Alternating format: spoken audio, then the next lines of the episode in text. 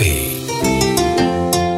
ثورة الريف المغربي 1921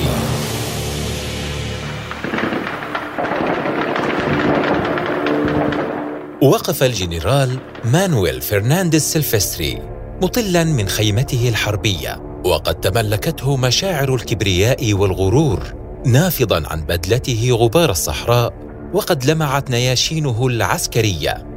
لف سلفستري شاربه بأنفة محملقا في الصحراء الشاسعة أمامه وقد أيقن في غرور أن كل هذه الأراضي صارت تحت نفوذ الإمبراطورية الإسبانية.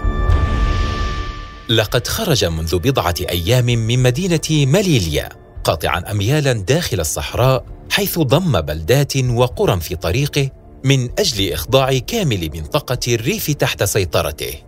وذلك بعد أن عقد المقيم العام الإسباني بتطوان الجنرال بيرينجر صلحا مع قبائل الريف. هز سلفستري كتفيه ورفع رأسه وقد خيل إليه أنه في حضرة ألفونسو الثالث عشر وهو يقلده نياشين النصر مدركا حاجة بلاده إلى نصر خاصة بعد الهزائم التي لحقتها في عدد من مستعمراتها بكوبا وأمريكا اللاتينية.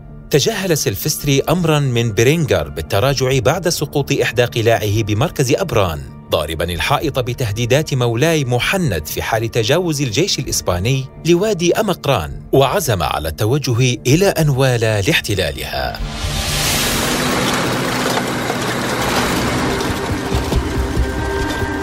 كان سيلفستري يقود جيشا قوامه 25 ألف جندي. وقد تجهز بعتاد لن يقدر على مواجهته محمد بن عبد الكريم الخطابي الذي كان خلفه بضع مئات من المتطوعين من القبائل مسلحين بقليل من البنادق التقليدية والسيوف. مساء العشرين من يوليو تموز بدا لسلفستري أن أعدادا كبيرة من جنوده يفرون إلى الوراء. بعد أن تقدمت عرباتهم اميالا طيلة خمسة أيام مضت بالرغم من وجود مقاومة من إخوان مولاي محند صرخ فيهم سلفستري بالعودة إلى أماكنهم إلا أن الجنود الإسبان تملكهم الذعر والتخبط. لقد نصب الريفيون خنادق حول إغريب كما منعوا كل الإمدادات والتموينات التي تحاول فك الحصار عنهم وحالوا دون وصولهم إلى مياه عين عبد الرحمن بوادي الحمام الفاصل بين إغريب وأنوال.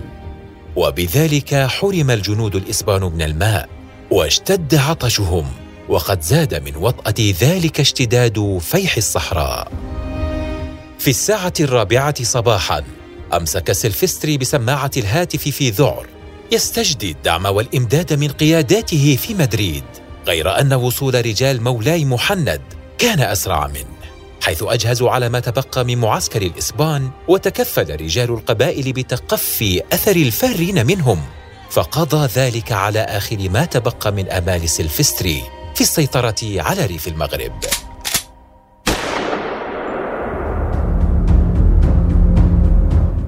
أطلق سلفستري رصاصة الرحمة على نفسه وقد رأى جيشه ينهار تحت أقدام خيل الريفيين.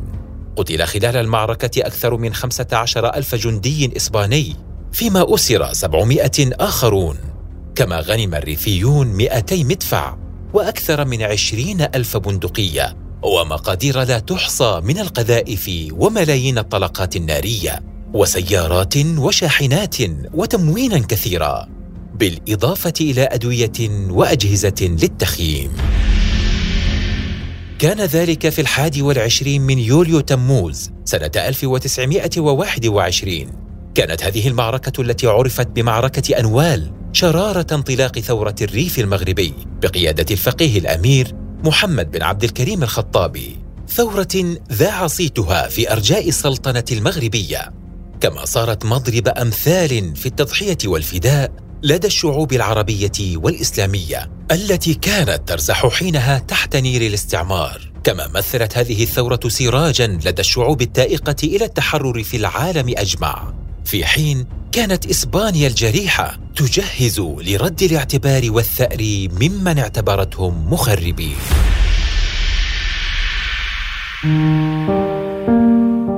جلس مولاي محند أمام مسكنه المسمى قصر مورانغ في هذه الجزيرة المعزولة عن العالم. وقد شبك أصابعه وأمعن النظر في السماء بعد أن جال ببصره هنيها في أرجاء هذا القصر الخاوي الذي ملأت الزواحف والحشرات زواياه. صك أسنانه وقد ظهر على ملامح وجهه خليط من مشاعر الحنق والحسرة. يستذكر ما حدث معه خلال سنوات قليلة خلت. لم يشعر بوجود موريس إلى جانبه وقد جلب معه صحفا كان قد اقتناها منذ الصباح الباكر. وضع موريس الصحف أمام مولاي محند وجلس إلى جانبه بهدوء وكأنه لا يرغب في مقاطعة خلوته قائلا في اقتضاب. هذه صحف اليوم. هل من جديد بخلاف غاز الخردل الذي ألقته دولتك على شعبي الضعيف؟ في الحقيقة لا أجد مبررات تذكر لهذا الفعل. غير أني لا أستطيع الجزم بحقيقة خلفياته أكانت على حق أم لا؟ هل تظن أن ما فعلته رفقة قبائل الريف والأمازيغ كان امرا هينا؟ لم أفعل شيئا غير ما يمليه علي ضميري وديني. لقد كنت أسعى إلى تحقيق الحرية إذ ليس في قضية الحرية حل وسط ولا أرى في هذا الوجود إلا الحرية وكل ما سواها باطل. إن الحرية حق مشاع لبني الإنسان وغاصبها مجرم. ألا تدعو دولتك وكل فلاسفة التنوير إلى تحرير الفرد من ربقة الاستعباد؟ لا أدري بأي منطق يستنكرون استعباد الفرد ويستسيغون استعباد الشعوب. فكل ما فعلته رفقة إخواني هو إرادة التحرر من احتلالكم واستعبادكم لنا. إننا في عصر يضيع فيه الحق إذا لم تسنده قوة. وقد بذلت ما في وسعي لنكون قوة تحفظ سيادتها وتتعامل مع جيرانها بكل احترام وندية. فعن أي حق تتحدث؟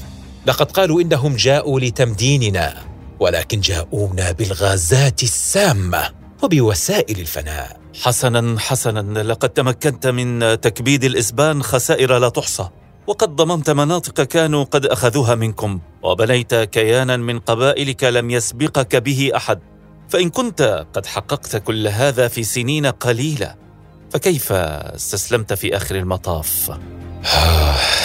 كنت أحارب دولتين قويتين ولم يكن لدي من الرجال غير عصبة قليلة قليلة بعددها وأسلحتها وذخائرها وكنت على مثل اليقين من أن فشلي صار امرا منظورا فرأيت أن الحكمة الإنسانية تقضي علي بالتسليم ورمي السلاح رحمة بسكان الريف. أن تلم بهم ويلات حرب لم يبق فيها أمل. فتذهب بالبقية الباقية منهم. لقد قامت طائرات بلادك بإلقاء أسلحة كيماوية لا نظير لها. لو كان في العالم عدالة لقدم زعماء كل هذه الدول إلى محاكمات دولية. وما يزيد من طمأنينة قلبي أني لا أظن عدالة الله ستستثنيهم. أما عن نفسي فبالنسبة لي ليس هناك نجاح أو فشل انتصار أو هزيمة بل شيء اسمه الواجب وأنا قمت به قدر استطاعتي. لكن كيف استطعت أن تبني جيشا ودولة ووزارات في سنين قليلة؟ وأن تجعل من قبائل متفرقة كيانا موحدا. لقد جعلت أعداءك يندهشون من ذلك قبل أصدقائك. لم تكن الحرب ضد الاستعمار سوى وسيلة شجعت شعوبنا على الوحدة لمواجهتها. فالكفاح الحقيقي هو الذي ينبثق من وجدان الشعب ويواصل مسيرته لأنه لا يتوقف حتى النصر. أضف إلى ذلك أن السلاح الحقيقي لا يستورد من هنا أو هناك ولكن من العقل والقلب. غير أني قلتها وأعيدها. إن سلاح المجاهدين هو الذي ينتزعونه من العدو لأنه ذو حدين. يقتلون به العدو ويحرمونه منه. وقد كان لنا ذلك سوى في معركة أنوال أو حتى غيرها من المعارك التي خضناها ضد الإسبان. أما عن الجمهورية الريفية فإن دوافع تأسيسها هو ما سهل حصولها. لقد كانت القبائل في حاجة إلى كيان موحد تسير تحت رايته ويوحد تحركاتها ويؤطرها. لكنك اتهمت بأنك تسعى للانفصال بهذه الجمهورية. لم يكن مصطلح الجمهورية في فكرنا إقامة حكومة مستقلة عن السلطنة المغربية ككل. وإنما ترجمة لطموح بتحقيق سلطة الشعب بمعزل عن سطوة المحتل في ظل حكم السلطنة المغربية. ولعل المخزن نسي آنذاك أو تناسى أني كنت أول من ساند في القضاء على ثورة بحمارة الذي نزعه السلطان والحكم. ولعل الدعاية الفرنسية والإسبانية هي من زينت للسلطان مولاي يوسف أنني أسعى للانفصال وافتكاك سلطانه ثم إن هدفنا الأسمى هو تحرير كامل منطقة الشمال الأفريقي والمناطق الإسلامية وكل الشعوب من الاحتلال وإقرار حقها الحقيقي في تقرير مصيرها بنفسها. لكن دعني أسألك سؤالا مهما. هل ما زلت مصرا على مواصلة السعي لتحقيق ذلك برغم كل ما حصل؟ ان ما حصل ليس سوى حلقة من حلقات سعينا الجاد من أجل تحرير شعوبنا. فما بدأه أسلافنا واجب علينا إكماله وما وصلنا إليه واجب على من يخلفوننا إتمامه. بالنسبة لنا فإن انتصار الاستعمار ولو في أقصى الأرض هزيمة لنا. وانتصار الحرية والحق في أي مكان انتصار لنا. لقد قتلنا الاستعمار في الريف وما على الشعوب إلا دفنه وإذا لم تستطع فلا عزاء لها. وسيظل صوتنا الهادر مزلزلا لعروش الظالمين. يقض مضاجعهم ويؤرق ليلهم. شاء من شاء وأبى من أبى. لم يكن ذلك سوى حوار من نسج الخيال بين القائد المجاهد الأمير محمد عبد الكريم الخطابي ومرافقه العسكري المترجم والمكلف بمراقبته من قبل السلطات الفرنسية موريساني خلال فترة إقامته بجزيرة لارينيون بالمحيط الهندي بعد نفيه فيها رفقة عائلته من قبل حكومة الاحتلال الفرنسي سنة 1926 على إثر حرب الريف التي تلت موقعة أنوال الشهيرة. حوار كانت مواقف الخطاب وكلماته الخالدة اساسه يجيب فيها عن أبرز ما أثاره السياسيون والنقاد من خصومه وأنصاره على حد سواء.